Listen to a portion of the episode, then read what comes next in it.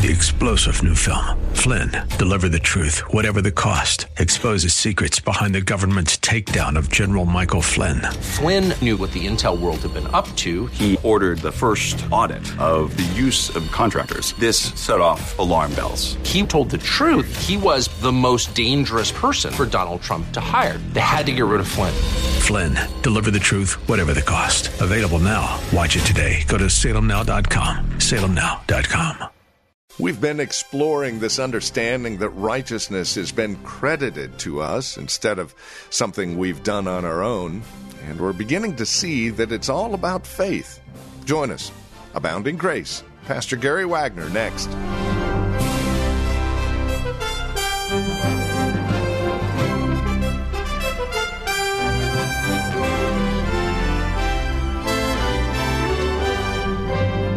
Credited righteousness, an alien righteousness, the great exchange, as one great theologian put it. Today, we're continuing our look at this righteousness that is credited to us, a righteousness that is somebody else's that is bestowed upon us. And as we take a look at this, we're also looking at baptism and how Romans chapter 4 and Paul's use of Abraham correlates between the two. Join us for an encouraging look at Romans 4, verses 1 through 11. Here's Pastor Gary Wagner in today's Abounding Grace. Blessed is the man whose sin the Lord will not take into account. Verse 9, this blessing then. So Paul emphasizes repeatedly the idea of the person who is justified by faith and knows he is justified is a happy man, a happy woman, and this happiness is not a short lived thing. The word blessed means, oh, so happy. It's not a superficial thing. It's not just when you feel warm fuzzies all the time. I mean, there are all kinds of times in life when you feel warm and fuzzy, where there's not that kind of smile on your face. Maybe you are dying of cancer, but yet there is this deep, lasting happiness that no tragedy in this world can rob you of. And that happiness is blessedness, that blessed state where you are totally content in God and in God's love and in God's grace, where that blessing of God rests upon every aspect of your life comprehensively and enriches every relationship and activity in your life. That is the consequence that a person actually experiences who has been justified. The split second a person embraces Christ, that split second he becomes a Christian in a right standing with God immediately. There's no waiting period, there's no trial period, because God has completed our salvation in the Lord Jesus Christ, and there's nothing left to do in order to accomplish the salvation for everyone for whom Christ died.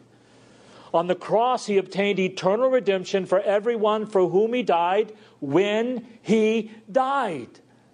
There's nothing else we need to contribute.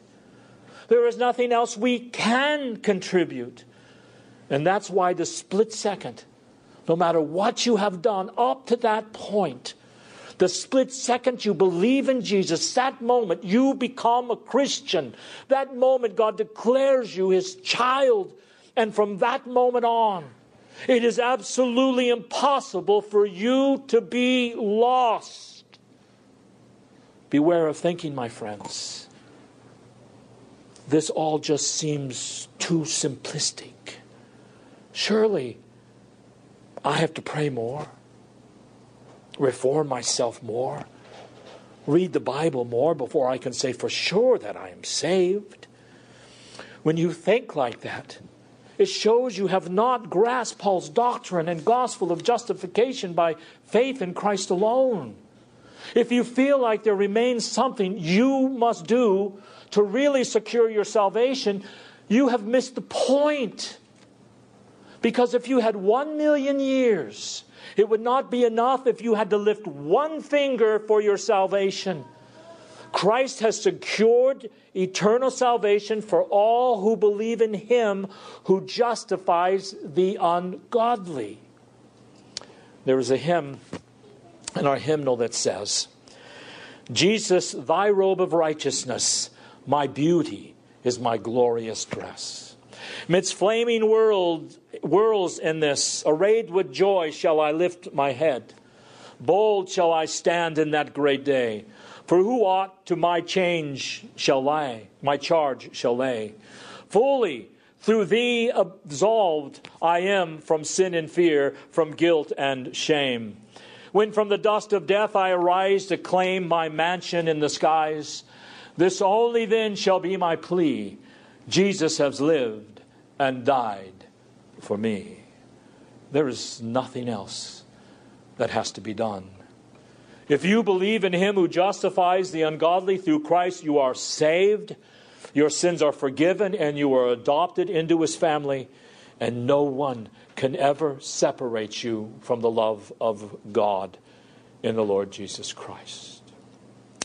Now we come to another paragraph in the fourth chapter of Romans, verses 9 through 12.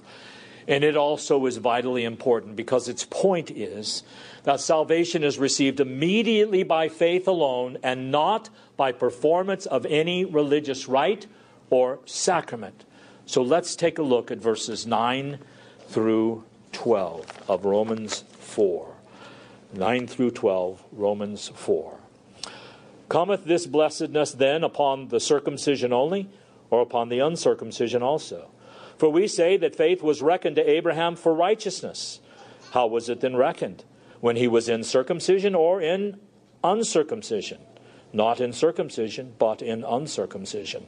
And he received the sign of circumcision, a seal of the righteousness of the faith which he had, yet being uncircumcised, that he might be the father of all them that believe, though they be not circumcised, that righteousness might be imputed into them also and the father of circumcision to them who are not of the circumcision only, but who also walk in the steps of that faith of our father Abraham, which he had being yet uncircumcised. what a vitally important text we have here. Now, before we look at this text, I want to remind you how the New Testament deals with circumcision. Baptism, like circumcision, is a called, a sign, and a seal. Baptism is the seal of righteousness that we have in Christ and a seal of our covenant relationship that we have with God. In the New Testament, baptism is referred to as a seal, and the Holy Spirit is referred to as the sealer. In Colossians chapter 2, we see what circumcision symbolized in the Old Testament is now symbolized in baptism in the New Testament.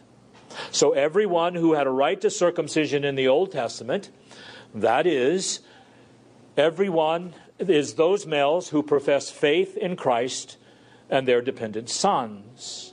They have a right to baptism in the New Testament. That is, those who profess faith in Christ, but now also both male and female, as well as their household, meaning all of their dependents can receive baptism. Now, another thing to bear in mind is that earlier in Romans 4, he refers to Genesis 5 6. And Abraham believed God, and it was reckoned to him as righteousness. Now, in the last of this particular paragraph in Romans 4, Paul starts to talk about the circumcision of Abraham. Now, the thing to bear in mind before we go any further is there are 14 years between those two events. There are 14 years between Genesis 15, when Abraham believed in God and it was reckoned to him as righteousness, and the command of Genesis 17 that Abraham and his descendants be circumcised. Now, notice what his part is. It's very powerful. Neither circumcision in the Old Testament nor baptism today contribute anything at all to justification, though neither is there a liability.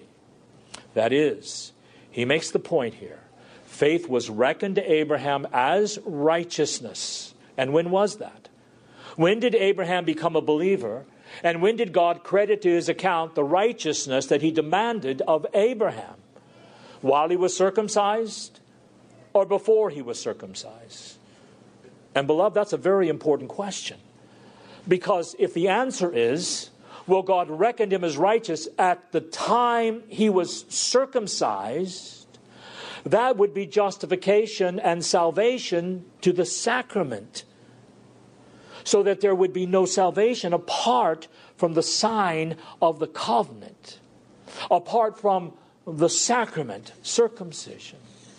Today it would be applied this way that we are reckoned righteous and adopted into God's family in baptism. Therefore, there is no salvation apart from water baptism. So, everyone who is baptized with water is then justified by that baptism. But if you're not baptized with water, then you are not justified. That's not what the text says. But there were people in that day who tied salvation to circumcision, so they thought that only circumcised people, only the Jews would be saved. But Paul asks, when was righteousness imputed to Abraham? In circumcision, after circumcision, or before he was circumcised? It was before. In other words, this sacrament contributed nothing to his justification, and that is important. Just like circumcision in the Old Testament contributed nothing to Abraham's justification, baptism contributes nothing to justification. He's already made the point that obedience of any kind to the law of God contributes nothing to justification, though it plays a major part in sanctification or living the Christian life. Now, he's making a secondary point that salvation is not tied to baptism. Now, that's important in light of the heretical federal vision and the new perspective of Paul and the people who want to speak of baptismal regeneration, that you're made new through baptism and want to tie being one with Christ and being regenerated and justified and adopted into God's family and all the rest with water baptism. Circumcision has nothing to do with justification, nor does baptism have anything to do with justification. It does not in any way contribute anything to justification. In fact, it presupposes it. Look at what our text says. Because Paul is really drawing a strict line here. Verse 10 How then was it reckoned righteousness? How was he justified? When was he circumcised? When, when he was circumcised? No. While he was uncircumcised? Yes. Not while circumcised, but while uncircumcised. And he received the sign of circumcision, a seal of, of the righteousness of the faith which he had while uncircumcised, that he might be the father of all who believe without being circumcised, that righteousness might be reckoned to them, and the father of circumcision.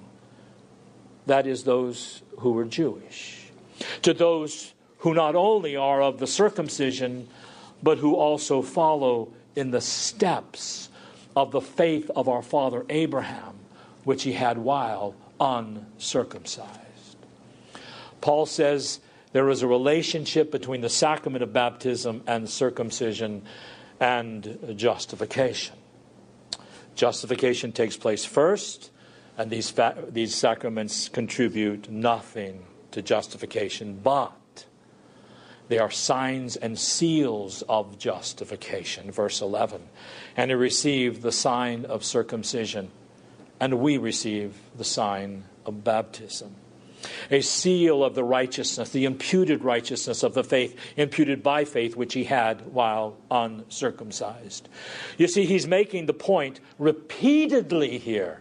This righteousness that his faith received was while he was uncircumcised. It was before he received the sacrament.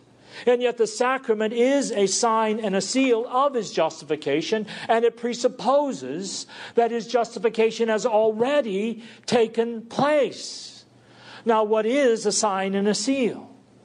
When we define the sacraments, we're to make sure we do it from a God centered perspective and not just from a man centered perspective, although there are man oriented aspects to the sacraments. For instance, the word sacrament was used in the Roman army for the vow a soldier took committing himself to his commanding officer to fight and die on his behalf. And there is this idea here of the dedication of ourselves and of publicly testifying to the world by means of baptism and the Lord's Supper that we are God's people. But the primary emphasis of the sacrament is Godward. That is, it's not just a sign that you and I hold up to the world that we bear Christ's brand and that we belong to Him. It is a sign that God holds up.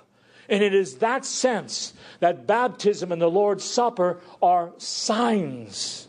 For they are signs in God's hands by which God advertises, like a billboard, the existence and the reality this sign signifies. Baptism by water and the Lord's Supper are signs of a spiritual reality. It is a public advertisement that this sign symbolizes we as believers possess. That is the sign. The sacraments are God preaching to us believers. That's why no one but believers should take the sacraments, because God in the sacraments is preaching to his people. There is a reality in these symbols, he says, and if you are my people, you possess that reality. Now, a seal takes it a step further. In the old days, a seal on a letter, as we talked about last week, was made of melted wax, and the person put his ring with his insignia in that wax. It hardened, and there you have the confirmation that that letter comes from a person whose signature is at the bottom of the letter. And the purpose of the seal is to authenticate, confirm, to guarantee the genuineness of that which is signified. In other words, when you and I, God's people, receive the sacraments, there is something spiritual that takes place. And only God's chosen people experience this. So it is not only a sign, it is God declaring to you, You belong to me. And at the same time, it guarantees to believers that God possesses them. It's like God saying in the sacraments, You belong to me, and I mean it. And the Holy Spirit seals this to your heart. And that is what the sealing work of the Holy Spirit is to confirm and to assure you that what is offered in the sacraments you have through faith. The cleansing of sin in baptism, the removal of guilt in baptism, and the nourishment and of faith and new life in Christ that is refurbished and strengthened every time you take the Lord's Supper. But now, whether we are talking about circumcision or whether we're talking about baptism, these signs and seals presuppose in the person being baptized the existence of justification by faith. Notice verse 11. And he received the sign of circumcision as a seal, a guarantee of the righteousness of the faith that he had while uncircumcised, that he might be the father of all who believe without being circumcised, that righteousness might be reckoned to them. And the father of circumcision to those who are not only the circumcision, but who follow in the steps of our father Abraham, which he had while uncircumcised. And the point is whether you are a Jew or a Gentile, Everyone is accepted with God the same way on the basis of Christ's work and the imputation of the righteousness of his perfect life and atoning death to faith.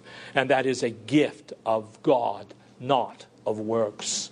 So it doesn't matter whether you are Jewish or whether you are a Gentile, we are saved by faith in Christ alone. Therefore, Abraham is our father, not because we have his DNA not because we can claim blood kin to him, but because we follow in his steps. Everyone who follows in Abraham's steps of faith is considered to be his son or daughter, and he is their father. So, steps of what? Steps of faith. Not steps of behavior, but steps of faith.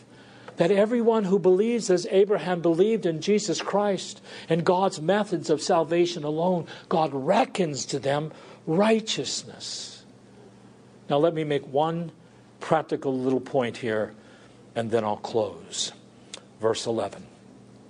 And he received the sign of circumcision, a seal of the righteousness of the faith which he had while uncircumcised.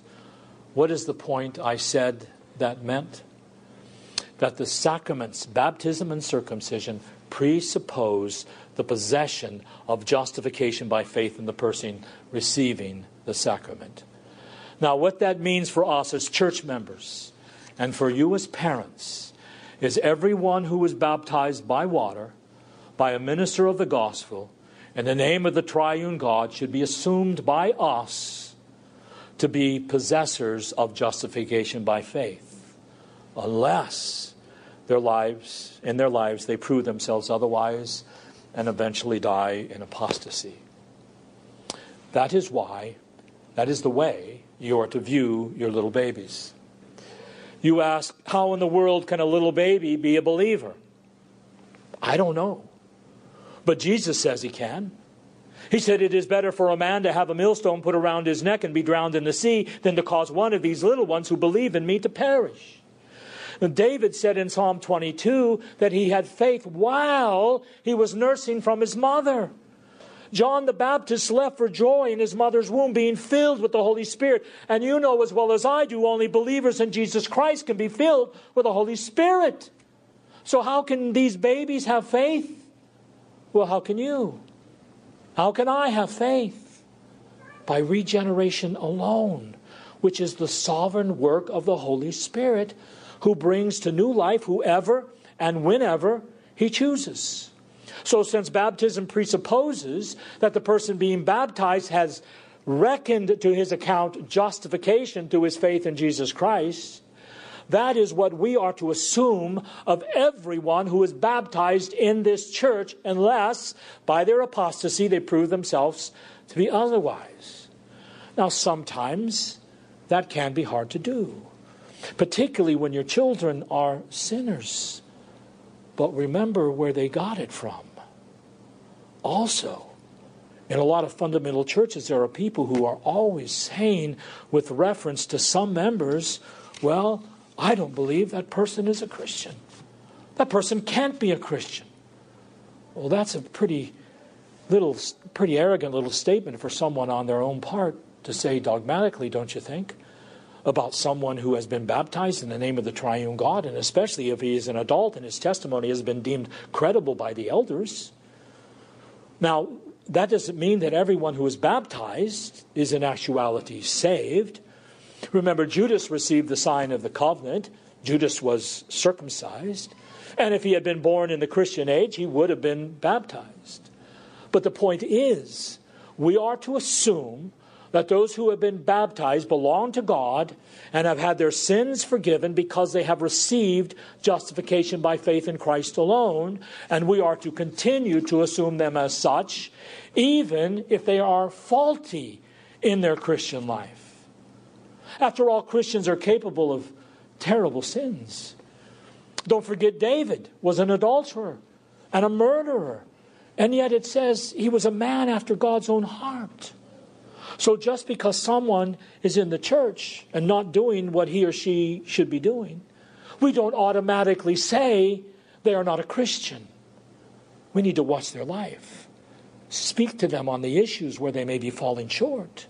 See how they respond to counseling, to church discipline, to the ministry of the elders. And then, if the body of men that recognize that person's profession of faith credible come to the conclusion that because of some impenitency that they refuse to remove from their life, their testimony is no longer credible, then you can say, with fear and trembling, we must treat this person as if they are not a Christian when in actuality, think about this, he or she still may be.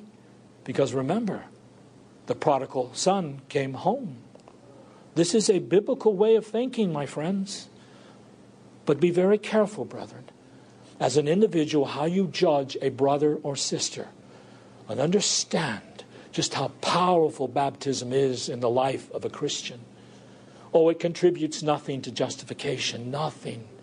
But it is a sign and a seal that should encourage a justified person and reassure him that his sin really is forgiven and he really is adopted into the family of God. Well, that's all the time we have today. This has been Abounding Grace with Pastor Gary Wagner from Reformed Heritage Church in San Jose. If you'd like to review today's broadcast, we would invite you to contact us for a copy of the program. They're available for just $5. Mention today's date and we'll send a CD your way. Here's where to write to us PMB number 402, 1484 Pollard Road.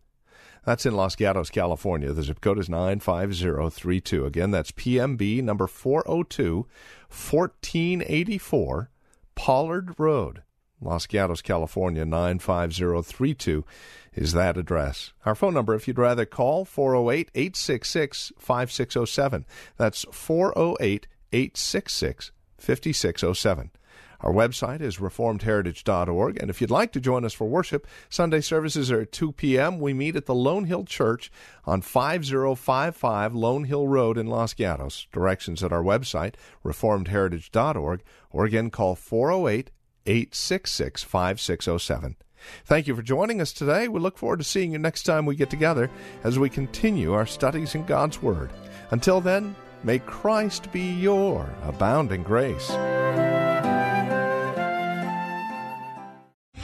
Three star general Michael J. Flynn, head of the Pentagon Intelligence Agency, knew all the government's dirty secrets. He was one of the most respected generals in the military. Flynn knew what the intel world had been up to, he understood its funding. He ordered the first audit of the use of contractors. This set off alarm bells.